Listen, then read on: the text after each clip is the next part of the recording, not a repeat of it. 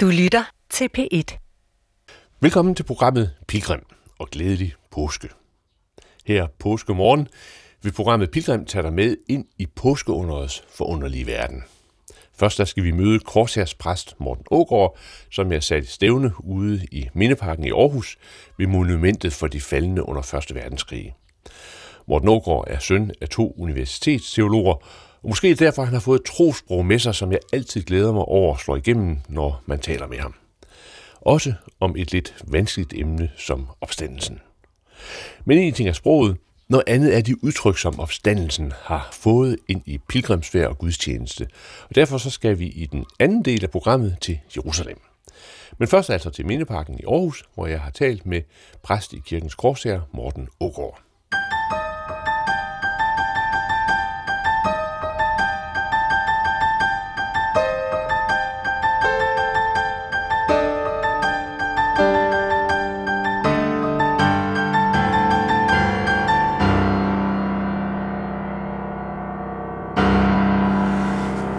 Morten Aagaard, glædelig påske. Glædelig påske.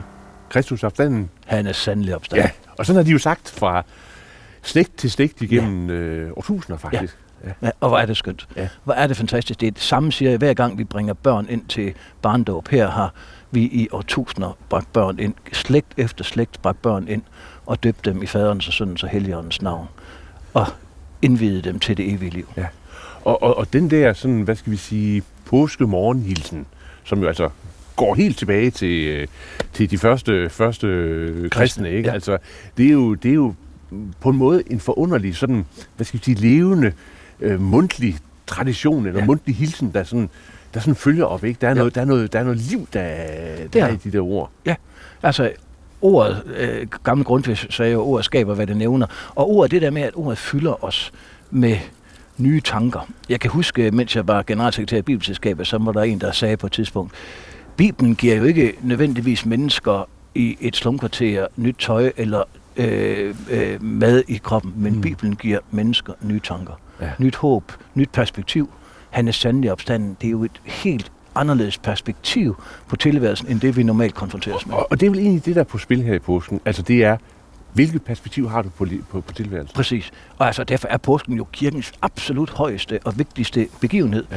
Altså, når vi ser på på kirkeår, så er påsken jo centrum i den kristne tro. Og der er det fuldstændig rigtigt, at det perspektiv, det er jo det, vi skal have flyttet ud i kirkegængerne. Han er sandelig opstanden. Det er det, vi skal have flyttet ud i samfundet. Han er sandelig opstanden. Og det prøver vi på jo hver påske. Ja. Nu sidder vi inde i Mindelunden i Aarhus. Og det er jo sådan et helt specielt sted. Der er nogle grafiske reliefer fra 1. verdenskrig, og så står der navne på alle de faldne. Ja. Og vi er gået herind, fordi det her er jo også et sted, nu kan vi se, der går en mor med sin unge datter, hvor liv og død mødes, præcis som i påsken. Ja. Og jeg synes, at det er så skønt at sidde her, fordi det er jo også et udtryk for, at livet, hvis man er kristen, så er døden ikke det sidste, der er at sige om et menneske. Det siger jeg til alle mine begravelsestaler. Døden er ikke det sidste, der er at sige om et menneske. Og det er det heller ikke her, hvor vi er omgivet af tusindvis af navne på mennesker, der er døde. Og hvor der har været ekstremt meget sorg forbundet med det her. Ja, men perspektivet er ikke, at døden er det sidste, der er at sige om et menneske. Det er det evige liv. Men så bevæger vi os jo på en måde ind i en tros virkelighed, som altså man kan godt sige det, men hvordan bliver det så til et udsagn, som bliver virkeligt? Ja, men det, jeg synes, det var så... Lige for nylig læste jeg en skøn artikel i Kristeligt Dagblad om en astrofysiker, en troende astrofysiker. Han var faktisk tvillingebror, og hans bror troede, den ene bror troede ikke, men den anden troede. Og det, der var, synes jeg, helt vidunderligt, det var, at han sagde, jamen, hver gang han trængte ned i tilværelsen og i virkeligheden, så åbnede der sig et endnu større perspektiv op.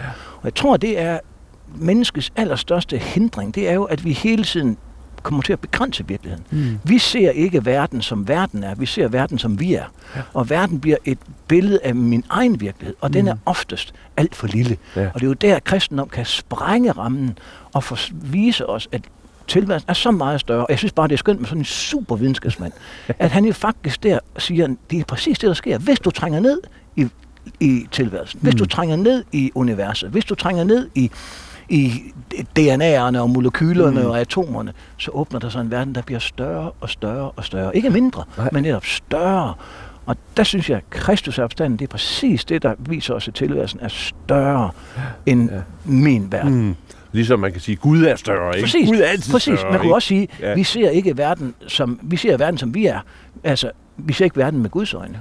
Og hvis man så verden med Guds øjne, så ville verden se fuldstændig anderledes. Der er jo det der udtryk, ord skaber, hvad det nævner. Og i det perspektiv kan man jo godt sige, at så bliver det ikke ligegyldigt, om man siger Kristus opstanden. Præcis. Jamen det lige præcis. Og så handler det jo også om netop at finde vidnesbyrd, som understøtter det. Og jeg synes, når jeg nu sidder vi herude, og lige udenfor, der sprænger de små vintergækker op igennem, og sprænger jo rammen for livet, og er små vidnesbyrd om, at livet er større. Livet overvinder døden. Livet er en kæmpe ting, som er så stærk, og der er så meget kraft i det, at det overvinder alle de begrænsninger, som vi normalt sætter. Død, ulykke, alt muligt. Nu er der lige rullet en ung kvinde ind med sin barnevogn, ikke? Og der ligger en lille en der. Og det kan man jo også sige, at selve det at se det lille barn, måske er noget af det tætteste, vi kommer på at se. Altså, glemt opstandelse, ikke? Altså, du er jo blevet bedstebarn. Jeg er også blevet, og det er fuldstændig rigtigt. Det der med, at livet går videre, som du selv sagde, slægt efter slægt. Altså, at livet hele tiden vinder. Og klart, et barn, der ser man det allerstærkest og mærker følelserne enormt stærkt. Men jeg synes altså, hvis man ikke er helt blind, så er der så mange tegn alle steder på, at livet er meget større end os. Meget større end os.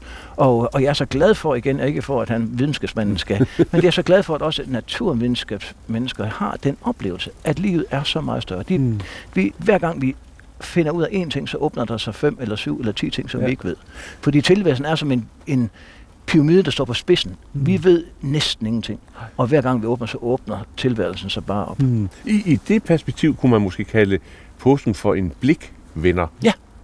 Eller en åbner, eller livsåbner. Livsåbner. Altså, at påskens perspektiv er præcis, at den åbner op for så meget mere.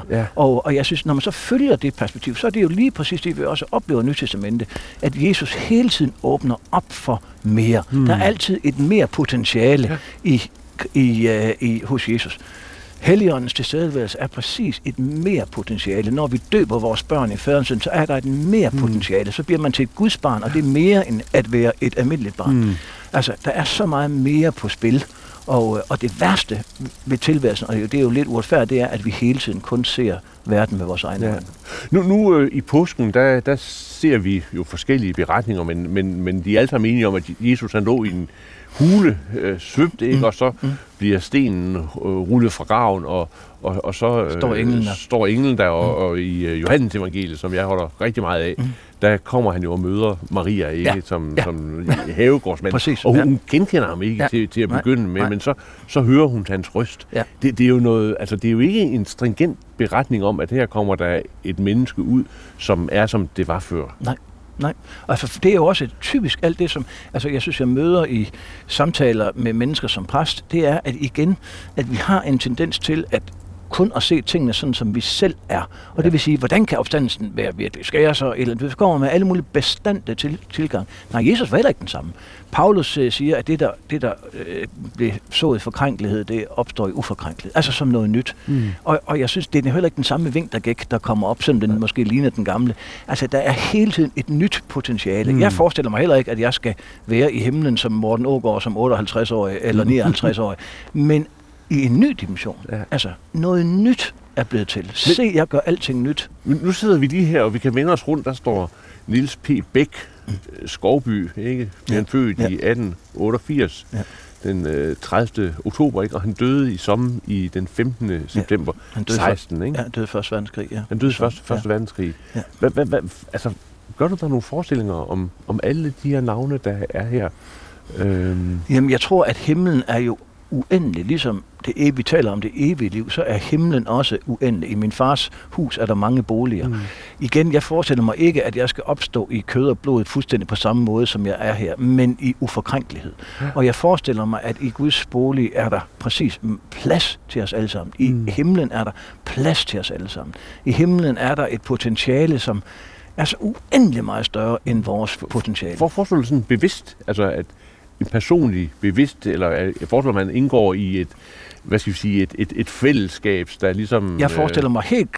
Jeg tror igen, at vores egne begrænsninger har svært ved at forstå det, som er helt anderledes. Hmm. Altså, og jeg tror igen, om himlen skal vi tænke om noget, der er helt anderledes, men vi får nogle indikationer. Det er trygt og godt. Her er der ikke, skal der ikke være tårer mere, står der i Johannes åbenbaring. Her, altså, vi får nogle indikationer om, hvordan det evige liv er.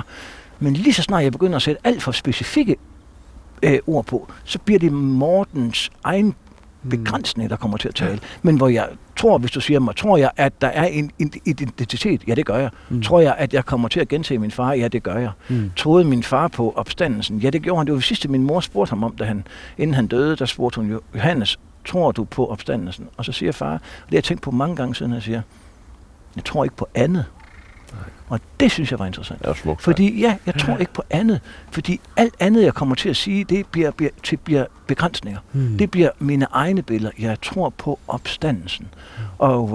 Og det har jeg valgt også at sige, jamen, godt sagt far, det bliver også mit svar. Ja, det kan vi leve på. Jeg tror på opstandelsen. Ja. Men opstandelsen har jo så, hvad skal vi sige, altså... Nu taler vi om opstandelsen i forhold til døden, men opstandelse er jo også noget, der så er lige nu og her. Jamen, altså, der er jo mange lag i det der med opstandelse. Altså, opstandelse er i min optik både et næsten et fysisk begreb og et psykisk begreb og et åndeligt begreb. Altså, den rummer alle dimensioner. Det er jo et ord, som vi bruger på at sige, at der er en Gudhedens kraft, en kærlighedens kraft, en skaberkraft i tilværelsen, som er kæmpestor. Og den kan vi møde i glimt. Vi kan møde den. Jeg møder den hver dag, synes jeg, nede i Kirkens Korshær, når der på trods af død og ødelæggelse og druk og vold, alligevel er glimt af håb og kærlighed og glæde og latter. Så tænker jeg, ja, her er opstandelsen på spil. For der møder jeg et tydeligt tegn på, at livet er mere end undergang og død og ødelæggelse. Mm. Jeg synes, jeg møder den, når jeg går i en forskov og ser den enorme skaberkraft, der kommer frem. Jeg synes, jeg møder den i et menneske, som når et menneske kæmper på trods af alle mulige vilkår, og altså dårlige vilkår, og alligevel kan se noget godt og positivt, og kan være udøve næstekærlighed og glæde for andre. Mm. Så ser jeg den der skaberkraft. Ja. Man kan jo godt spørge om den der skaberkraft, opstandelseskraft, om den, ja, det er den jo selvfølgelig på en måde, er den der i sig selv, for blomsterne, påskelinjerne vokser op og så videre. Men der er jo også et element af at kalde på den. Ja. Ikke? Altså, de går jo faktisk ud til graven påskemorgen. Ikke? Præcis. Der skal også kaldes på at se skønheden i de her blade, der vivler rundt her, frem for at det bare bliver en irriterende baggrundsstøj. Men igen det, altså jeg tror i virkeligheden, hvis du ikke har sprog, hvis du ikke har... Du kan ikke forstå noget, du ikke har sprog for. Mm. Du kan måske fornemme sådan lidt udefinerbart, men det kræver sprog for, at vi mennesker kan forstå en ting. Og hvis man ikke har et sprog for opstandelse, hvis man ikke har en del af den tradition, så tror jeg, det er meget svært at se. Altså, fordi så vil man bare sige, jeg ser jo ingenting. Mm. Nej, det gør du præcis ikke, fordi du ikke har sprog.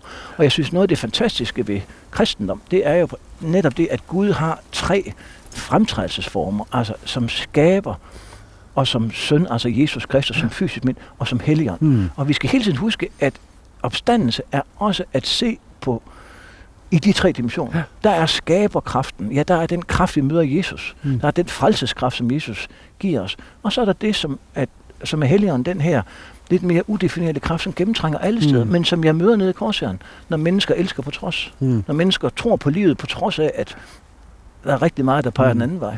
Og man kan jo sige, at altså, godhed og kærlighed finder man jo overalt. Det er jo heldigvis et universelt fænomen. Men skaberkraften er også universel. Og skaberkraften er universel. Men igen er der det der forunderlige med, altså det er jo det, som Wittgenstein kaldte sprogspillene. Altså at man sætter ord på noget, og dermed så bliver den dimension i tilværelsen også mere tydelig. Hvordan... Det er jo alle præsters... lod. Jeg synes i øvrigt, at det var så skønt, altså ikke for at vende tilbage til ham, men videnskabsmanden, så, som er den troende super-astrofysiker, så siger han, han bliver spurgt, hvordan holder du din tro ved lige? Hvordan holder du opstandelsestroen ved lige? Og så siger han, ja, men jeg lytter for eksempel til gudstjenester i radioen, og jeg elsker ritualerne og læsning.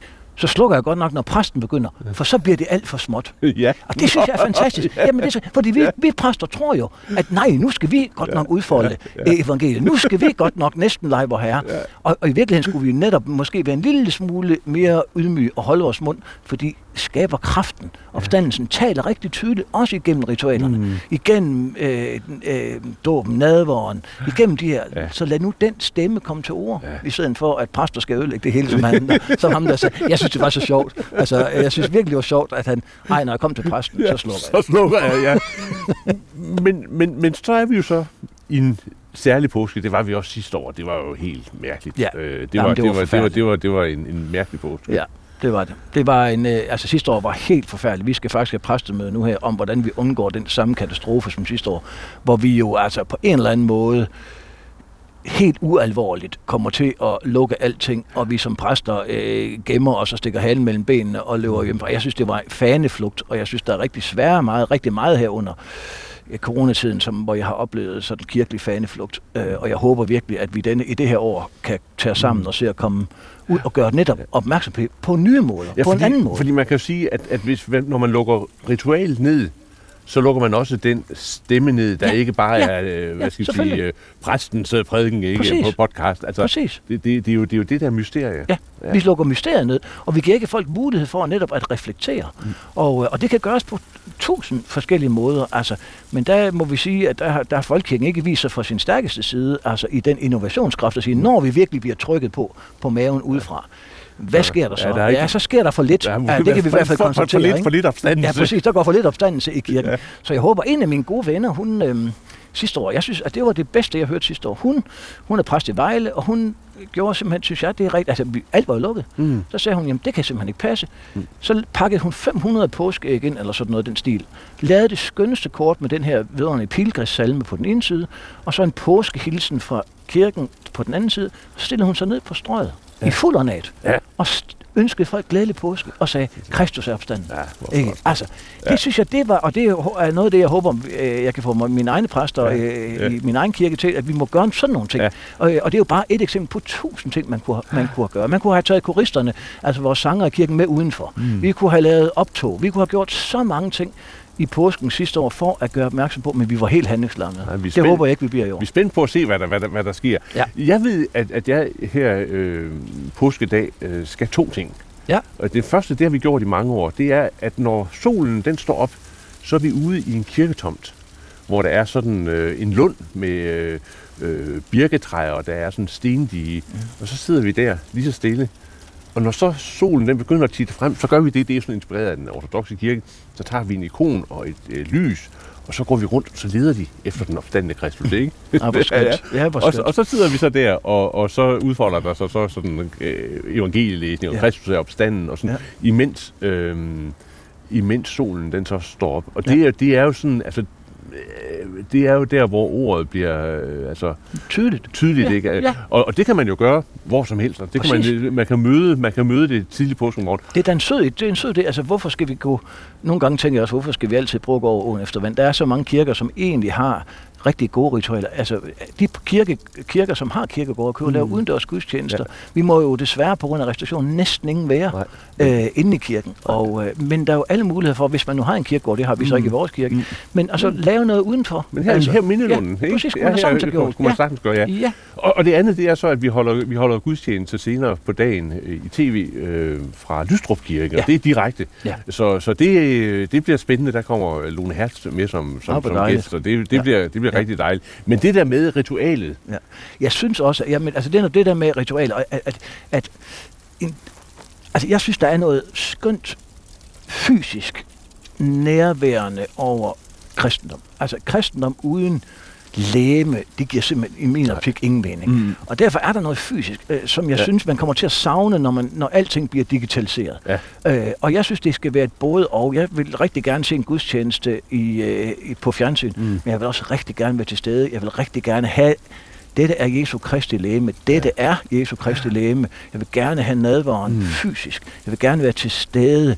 Men jeg er sådan set ligeglad med, om jeg fik nadveren udenfor på kirkegården. Det kunne man sagtens. Og jeg synes da, det her med netop at lave, og det ved jeg jo, der er heldigvis en del kirker, der gør, lave kirken, måske ikke om morgenen, men så senere på dagen, hvor man laver aktiviteter, hvor mennesker kommer ud og besøger deres døde. Ja. Når så vi har været i kirke, og det er, så kommer så den næste del, som er næsten lige så vigtig. Det er den påskefrokosten. Ja, og ud og leder sig påskeæg, og så har vi som regel også lidt påskedans ude på terrassen, som Anna Birgitta står for, ikke? Altså, ej, hvor godt. Ja, altså den der, fordi det er jo sådan noget andet, som også har med opstanden at gøre, det er jo det der fællesskabet. Mm-hmm. Altså det er jo grund mærkeligt, at der er sådan nogle stærke kræfter i det, at man sidder og man spiser sammen, når man... Og det er jo det, vi har savnet rigtig meget her under coronaen, ikke? Altså at have afsløret, hvor sårbare vi også er som mennesker, når ensomheden rammer os, og når manglen på fællesskab pludselig begynder at trække i vores sjæl, og vi ser på os selv på nye måder. Og der tænker jeg, der er du jo, kan man sige, velsignet og heldig. Du har været god til at ritualisere din tilværelse. Ja, jeg. Men jeg oplever jo rigtig mange mennesker, som næsten ingen ritualer har tilbage i deres tilværelse.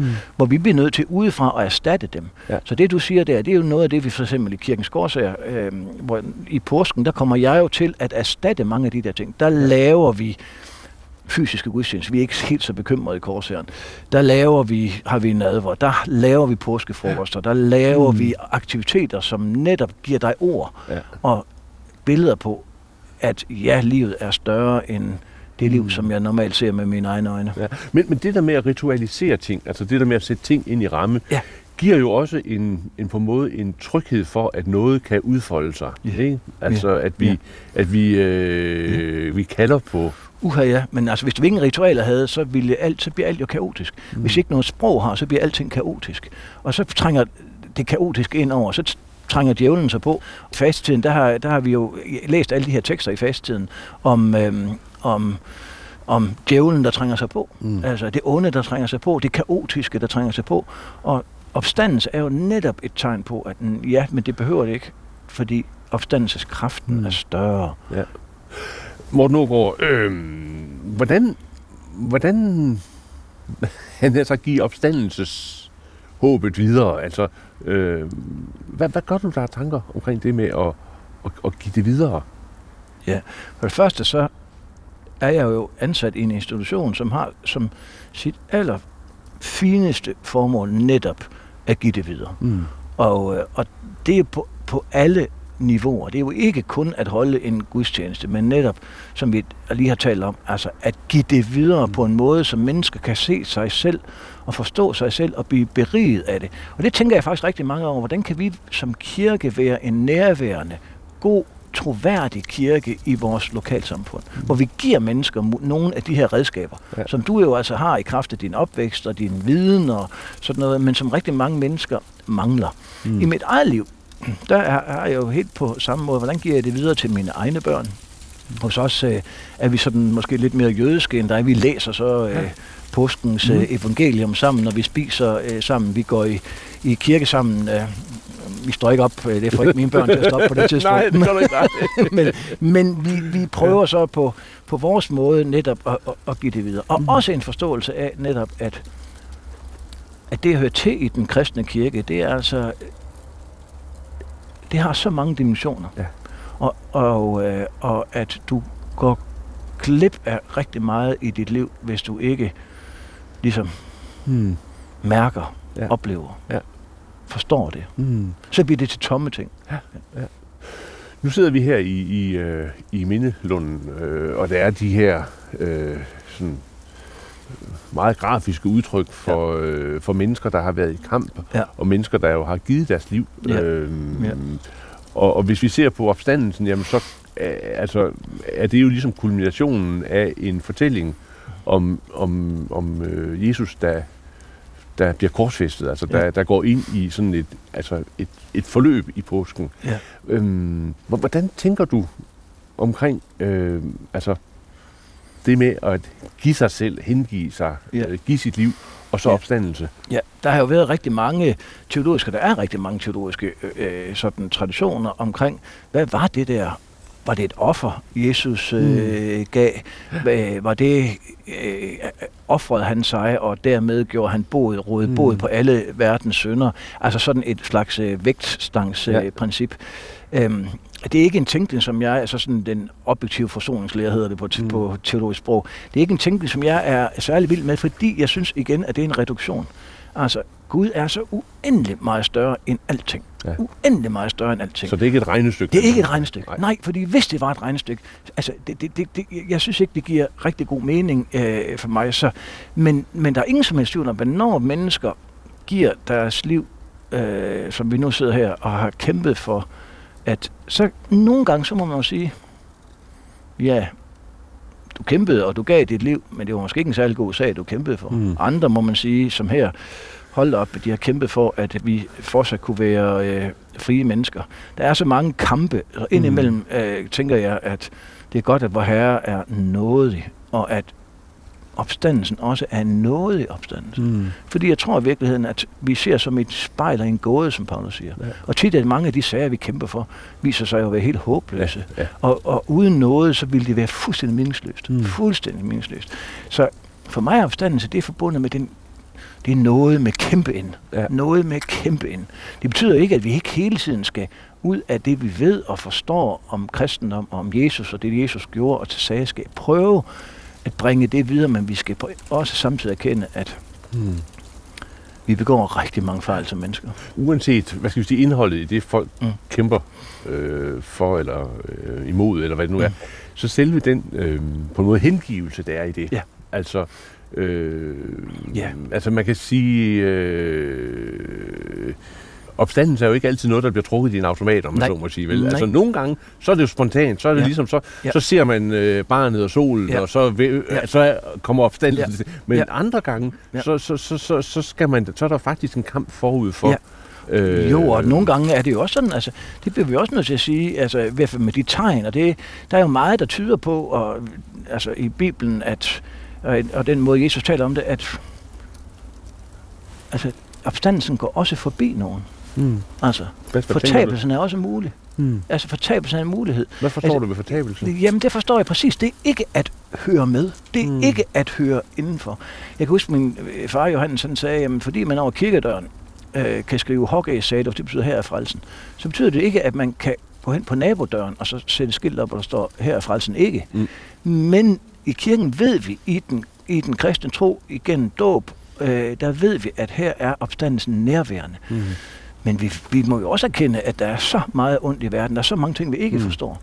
Så det, at opstandelsen ikke er til stede, ja, det synes jeg også, jeg oplever. Mm. Jeg oplever, når mennesker dør i elendighed, når tilværelsen går under elendighed, når man oplever en massiv ondskab, så tænker jeg, fy for pokker. Mm. Her er der præcis, for der er det tegn. Ligesom der er opstandelsestegn, så er der altså også fortabelsestegn, synes jeg. Men lige præcis ind i den problemstilling, så er det jo, at man så i den ortodokse tradition har lagt vægten også på lørdagen, ikke? Jo.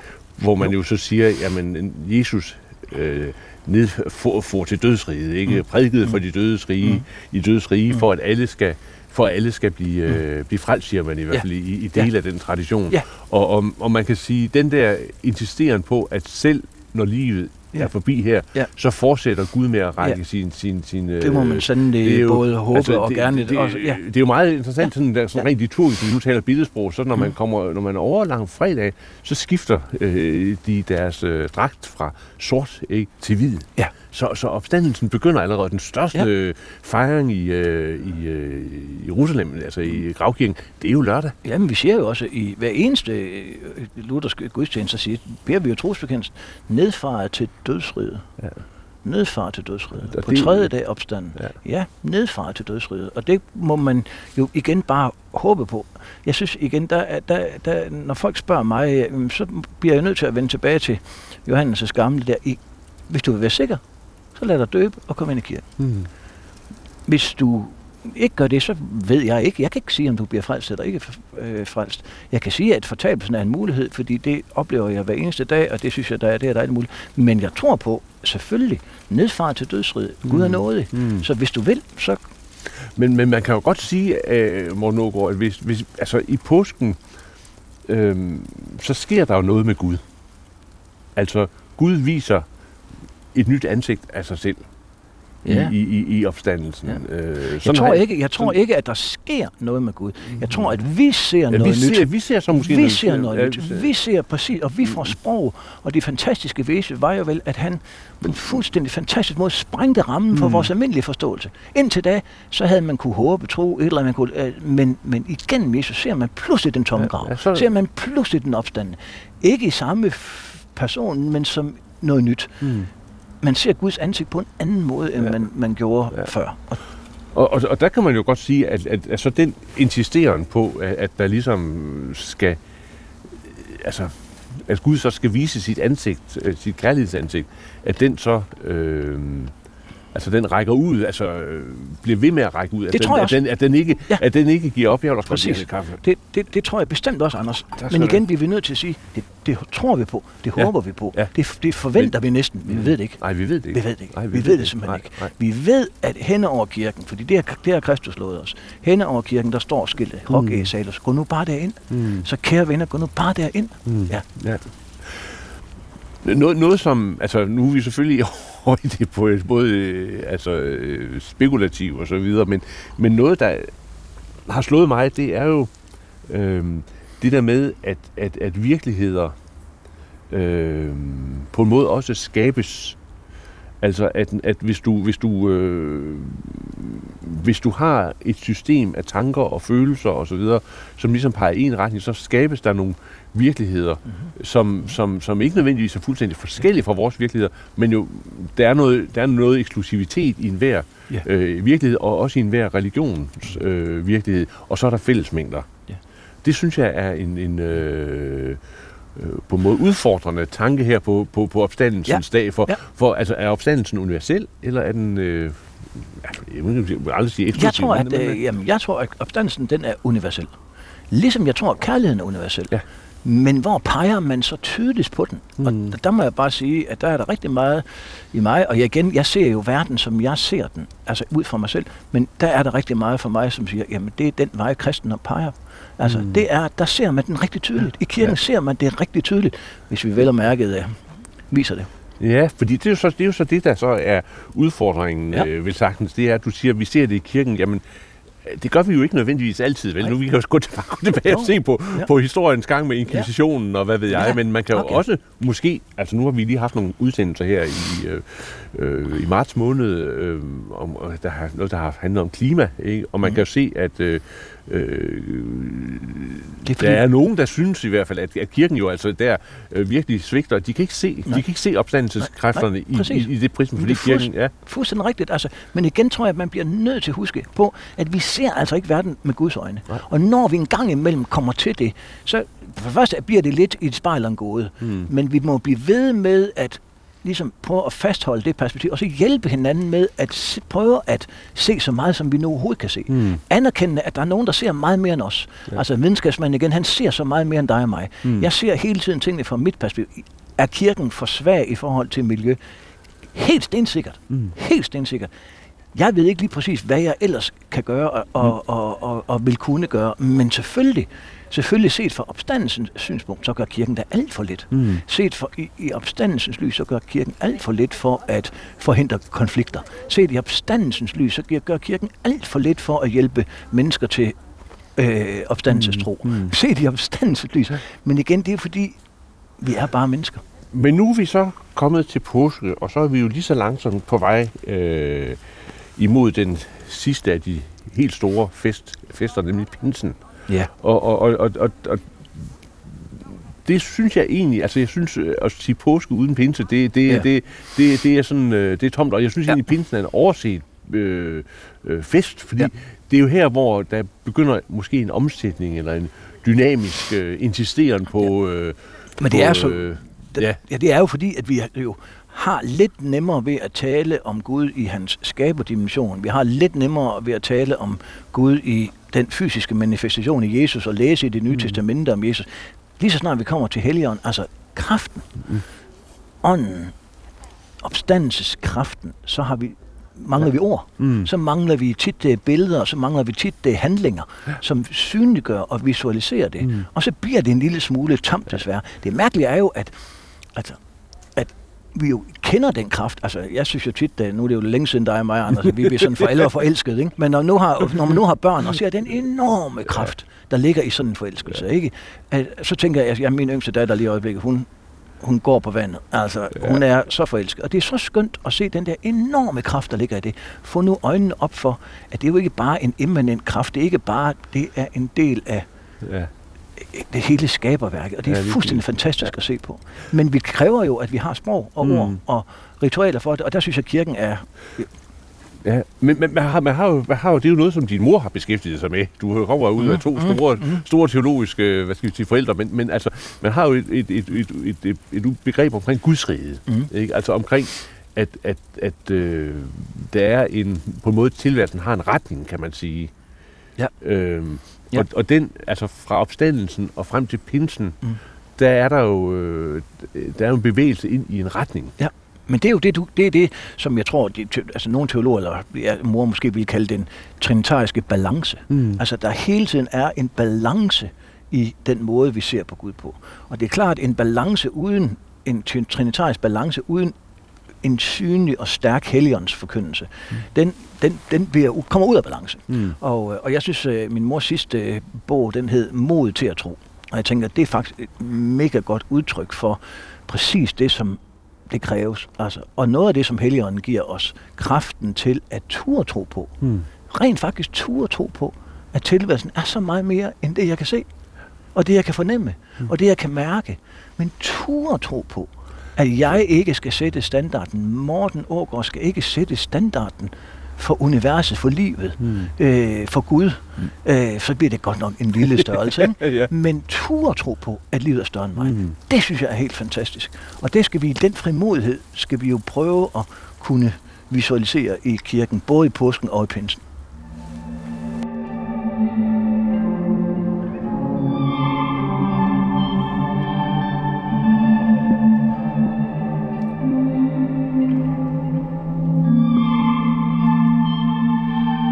Påskemorgen slukker sorgen, til evig tid. Den har os givet lyset og livet, i dag. Påskemorgen slukker sorgen, til evig tid.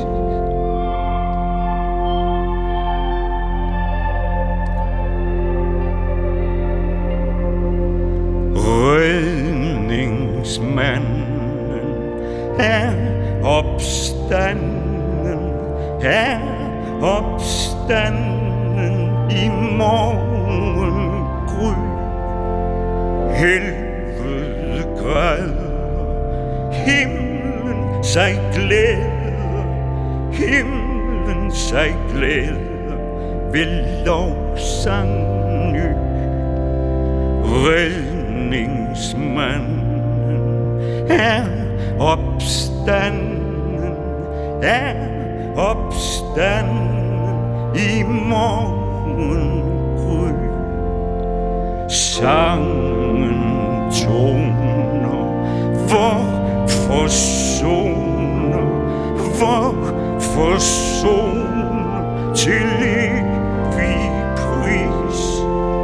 Han ville bløde for os at møde, i paradis. Sangen toner, hvor forsoner, til evig pris. Farvet i skam, op vi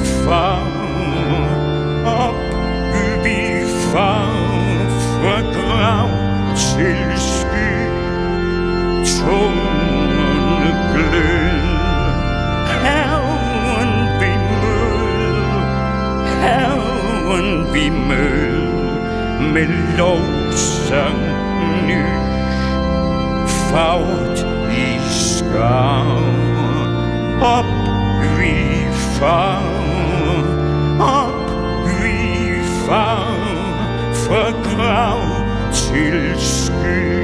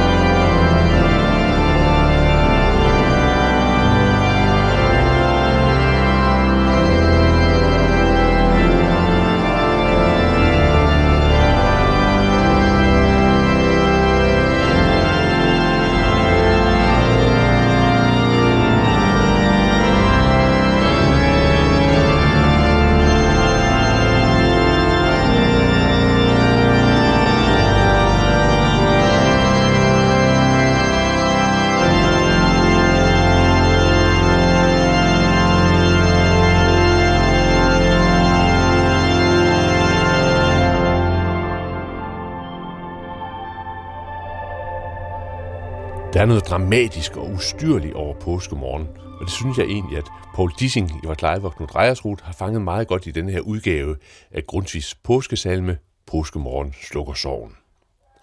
Morten Aagaard, han talte om betydningen af sprog. Påskens smukkeste sprog er for mig poesiens sprog og ikke mindst liturgiens sprog, gudstjenestens sprog. Og centrum for opstandelsesvirakken er uden tvivl Jerusalem. Her genhører fra en påskedag i Jerusalem, hvor vi først hører kantiol Bodil Skjøtt fra Gravkirken. Og derefter så skal vi til opstandelse på Gravkirkens tag. Det er så fra lørdag aften, hvor den etiopiske ortodokse menighed holder en stor fest.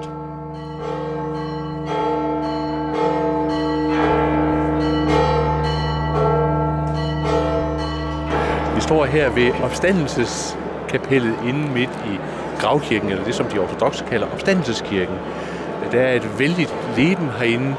Vi er lige ved det sted, hvor man igennem mange århundreder har fejret Jesu opstandelse. Ja, hvor mennesker er kommet fra hele verden, ikke? Også for at komme her og være til stede ved det, som er deres tros udgangspunkt. Det har ofte været sådan lidt mørkt og dystert, og selve sarkofagen er jo også dystert. Man behøver jo bare lige at løfte blikket, ikke også? Og så se, at vi er her på det sted, hvor himlen blev åbnet, og hvor himmel og jord mødtes, og derfor stadigvæk kan mødes. Det er jo virkelig forunderligt, men altså, kristendommens helligste sted, centrum, er et ganske undseligt lille kapel. Ja, mørkt er det, og mange tager jo også ligesom afstand fra det i al sin lidenhed, og måske også på grund af, at det er så forvirrende for nogen af os. Særligt æstetisk er det ikke, men det er jo i den grad et vidnesbyrd om, hvad det er for en tro, der forener os, og hvor forskellig den er blevet, og hvor mange forskellige udtryksformer, som den har. Og det er så der, man kan, hvis man stiller sig op i en lang kø, og det vil vi altså ikke gøre, men så kan man altså komme ind, og først er der et lille forkapel, og så kan man komme ind i selve kapellet, som er så lille, så jeg tror, der kan stå 3-4 stykker derinde ad gangen. Og der kan man så røre ved noget af den der klippe, som man siger var en del af den oprindelige klippe, som var her. Det er nu også lige meget, om det er, men i hvert fald fornemmelsen af gravkammeret med det første, hvor legemet er blevet beredt til selvelse, og så senere hen skubbet ind i det allerinderste. Og det er jo så også her, kvinderne har, eller i den sammenhæng, man skal forstå kvindernes diskussion på vejen herud, hvordan skal vi komme derind og få det gjort færdigt, som vi ikke nåede at gøre færdigt fredag aften, inden sabbaten begyndte. Det er så fantastisk det der med, at de kommer jo stadigvæk, hvad skal man sige, i forlængelse af det, som skete på langfredag. Og har jo slet ikke stadigvæk øjne åbne for, eller sind og tanke åbne for, at de skal ud og møde en helt anden virkelighed. Og kommer så ud og ser, hvordan stenen er rullet fra. Jeg tror ofte, vi misforstår det der med, at stenen er rullet fra, og derfor har Jesus kunnet komme ud. Men Jesus gik jo gennem lukkede døre, altså, men han har jo ikke haft brug for, at nogen sten bliver rullet fra. Tværtimod så er stenen jo rullet fra, for at kvinderne kan gå ind. har jeg aldrig set på. Og den der fornemmelse af, at Gud, hvad skal man sige, i sin kærlighed til os, lader os komme så tæt på det, som ingen kan fatte. At vi kan komme derind, hvor vi kan, hvad skal man sige, få vores vantro hjerter overbevist om, at opstandelsens virkelighed, at opstandelsen er en virkelighed.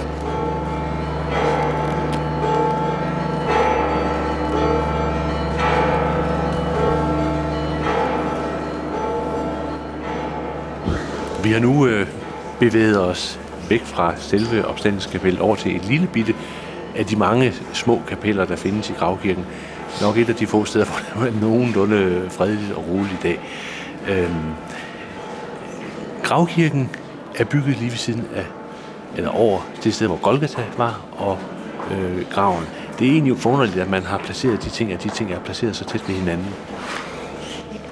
Jeg tror, mange bliver forvirret, når man kommer herind og tænker, jamen så tæt har de to ting vel ikke været på hinanden. Korsfæstelseshøjen eller Golgata-højen, og så den der klippehule, som Jesus bliver lagt i. Men at, det står jo også i Det Nye Testamente, at det var tæt ved, at tæt ved var der en grav. Og i hvert fald er vi herinde, hvor vi både kan se helt konkret, at vi er i et begravelsesområde. Vi gik lige forbi syrernes lille kapel, som jo støder op til rent faktisk et gravkammer fra Det Nye Testamentes tid. Vi kan se der, hvor Golgata er, at det er et stykke oprindeligt klippe, som er der. Og i hvert fald har det været sådan hele tiden, at den store kæmpe kirke, som går tilbage til det 4. århundrede, har rummet både Golgata og graven. Så det har altid været sådan, at de to ting har ligget tæt på hinanden. Det er jo altid, på sin vis kan man sige, at hvor vigtigt er det, at der er et sted. Og det er rigtig vigtigt, at der er et sted, fordi det er jo med til at fastholde os på, at vores... vi kan godt fortælle om kristendom ved at tale om begreber. Vi kan godt tale om den kristne teologi. Men først og fremmest så er kristendom jo en historie. Det er den historie, som har sit klimaks der, hvor Gud bliver menneske, og hvor Gud som menneske ofrer sig selv, og hvor Gud lader opstandelseskræfterne til livtag med dødskræfterne, og derfor har vi det her opstandelseskapel. Og tale om, at vi tror på noget, altså at vores tro er en historie, at den er historisk. For at holde fast i det, så tror vi, vi har brug for det. Hvis man kan sige, at kristendommen har et at, altså når vi tror på, så har den også et hvor. Og det der med kristendommens sted og det hellige land, og er med til at fastholde mig på inkarnationens under. Så det er Gud blev menneske. Det er Gud blev menneske. Mine fødder kan træde der, hvor hans fødder har trådt. Så stedet jo, det er... Og når Matteus evangeliet skal fortælle om det her, så er det jo først den her beretning om, at kvinderne kommer ud, og i vores tradition, så lægger vi så meget mærke til, at han er jo ikke her, han er opstanden, og det vil sige, at jeg som kommer fra Ølsted, jeg kan bede til Gud lige så vel som folk her i Jerusalem kan gøre, for Gud er alle steder. Og alligevel så er den næste sætning jo, men kom og se stedet, hvor han lå.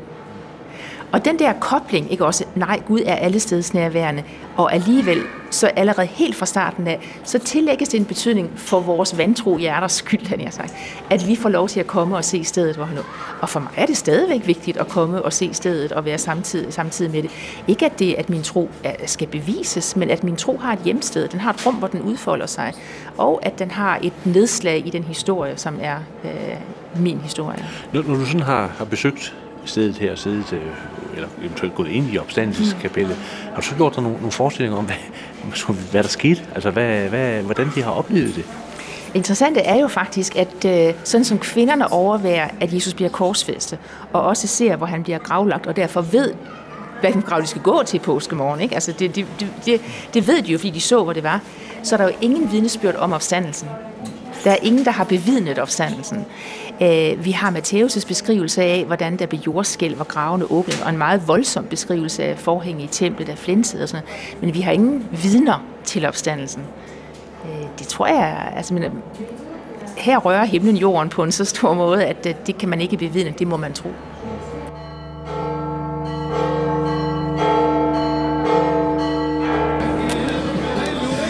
Det er nu blevet aften.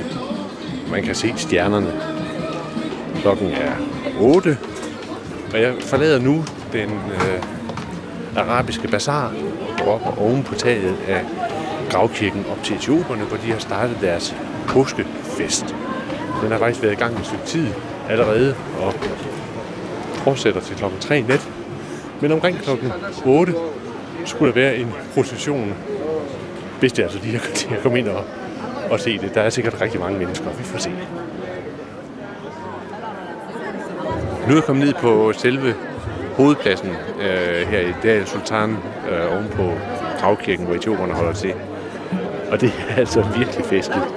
Der er næsten helt mørkt. Der brænder bare en enkelt pære rundt omkring langs kirken. Der sidder folk tæt. Etioperne er meget smukt klædt. De tager sådan hvide stykker bomuldstof. Det hedder en garbi, som er jeg tror, den er 3-4 meter lang. Og så er den viklet omkring utroligt smukt stykke stof. En kvinde går rundt her og deler lys ud. Så alle har et lys, som de kan tænde, når opstandelsen bliver udråbt. Og inde i teltet, det store telt, som er rejst her, det telt, hvor vi besøgte etioperne skærtorsdag, inde i teltet, der er de ved at trumme. Op ved de små hytter, som næsten ligner en lille afrikansk landsby, der dufter der af løg og mad, der er ved at blive kogt. Gudstjenesten her, hele gudstjenesteforløbet, startede allerede omkring klokken 6. Og her lidt over 8 regnede jeg med, at der kommer en procession, der sker der noget. Men det fortsætter. Omkring midnat begynder selve gudstjenesten, liturgien, og den er færdig klokken 3. Og når klokken den tør 3, så skal man have noget at spise.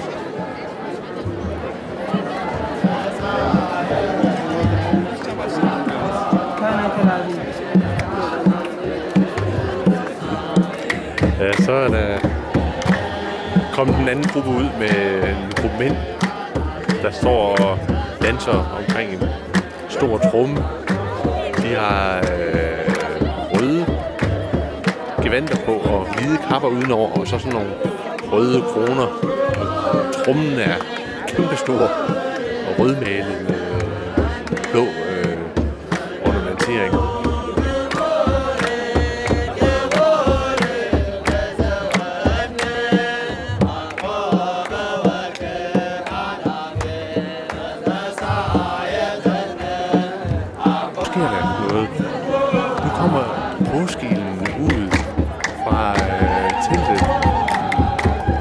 Der er sådan nogle lys udledet, der er sådan nogle faktisk der passer. Så er der egentlig mit lys. En ordentlig væg, som brænder. Og nu er der bare lys over det hele. Men jeg holder øje med sit lys, for det er stort lys, der brænder. Det er en ordentlig væg. Og musikken stiger i intensitet. Der er lys over det hele. Det er så smukt.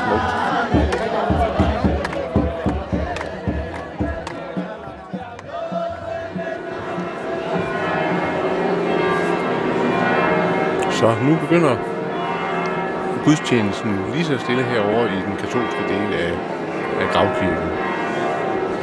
Der er lige en procession, som er gået ud, og som sikkert følger nogle ganske bestemte ruter rundt i kirken. Der er ved at blive delt sangblade ud, som ligger på bænkene. Folk er blevet værftet lidt til side ind i kapellet, fordi de ikke helt er klar over, hvor mange præster der kommer. Præsterne skal sidde her, og der er gjort en sådan lille trone klar til den latinske patriark.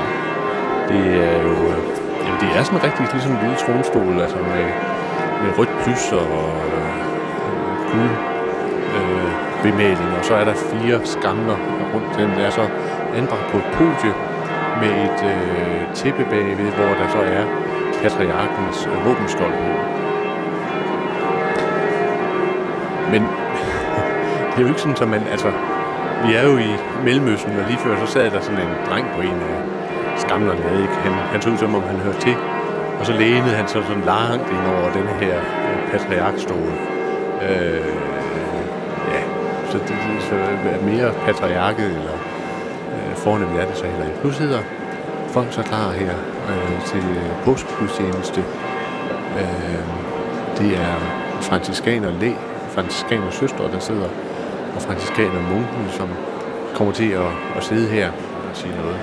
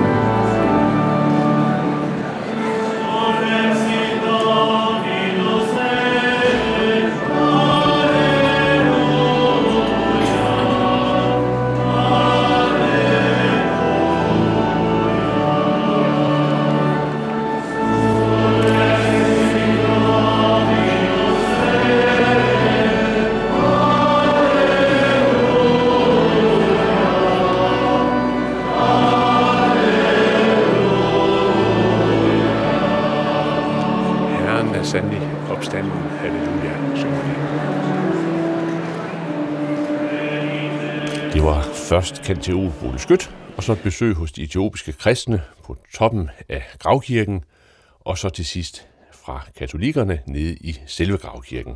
Og det var lørdag aften, det var optaget. Vil du høre en reportage fra selve lysunderet lørdag eftermiddag inde i Gravkirken, så er den at finde i sidste års påskeudgave af programmet Pilgrim. Først i programmet, der havde jeg mødt Morten Aagaard, korshærspræst i Aarhus. Hvis du har lyst her påskedag til endnu mere opstandelse, så kan du for eksempel komme til påskegudstjeneste på DR1 kl. 10. Sammen med Sofie Østergaard, så skal jeg til gudstjeneste i Lystrup Kirke, og Lone Hertz, hun er gæst. Håber, der bliver mulighed for at synge med, og måske også lege lidt med på påskeløgene. Så måske på gensyn kl. 10 på DR1. Her er det Anders Laugesen, som siger tak for nu. Glædelig påske. Gå på opdagelse i alle DR's podcast og radioprogrammer. I appen DR Lyd.